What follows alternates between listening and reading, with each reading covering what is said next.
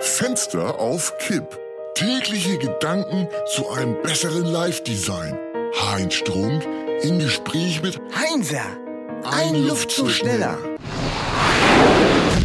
Donnerstag, 30. September. Ich frage mich gelegentlich, wie sich Michael seit dem Unfall den ganzen Tag so beschäftigt. Sagtest du gerade Unfall? Ja, der schwere Skiunfall in der Schweiz. Tja, die einen sagen so, die anderen sagen so. Hä? Wie meinst du das? Wer sagt denn überhaupt, dass es ein Unfall war? Es könnte schließlich auch sein, dass jemand da einen Hubbel künstlich angelegt hat. Ach Quatsch, wer sollte denn sowas machen? Oh, keine Ahnung. Vielleicht fängt der Name ja mit H an und hört mit N auf. Wie bitte? David Hamilton? Habe ich das gesagt? Ich glaube nicht. Es könnte auch äh, Hansen gemeint sein. Ach, du bist ja völlig verrückt.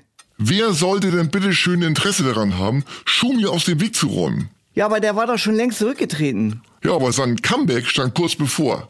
Hä? Wer sagt das? Das sagen alle. Aber bevor wir uns und vor allem Studio Bummens in Teufels Küche bringen, lass uns das Thema nicht weiter vertiefen und besser zu den heutigen Schumi-Schlagzeilen kommen. Bizarrgerüchte um Schumi. Lebt er unerkannt im Ausland? Ja, wenn die Schweiz Ausland ist, dann lebt er im Ausland. Schumi-Saga. Karibik-Doppelgänger aufgetaucht. Ein Wahnsinn schon wieder.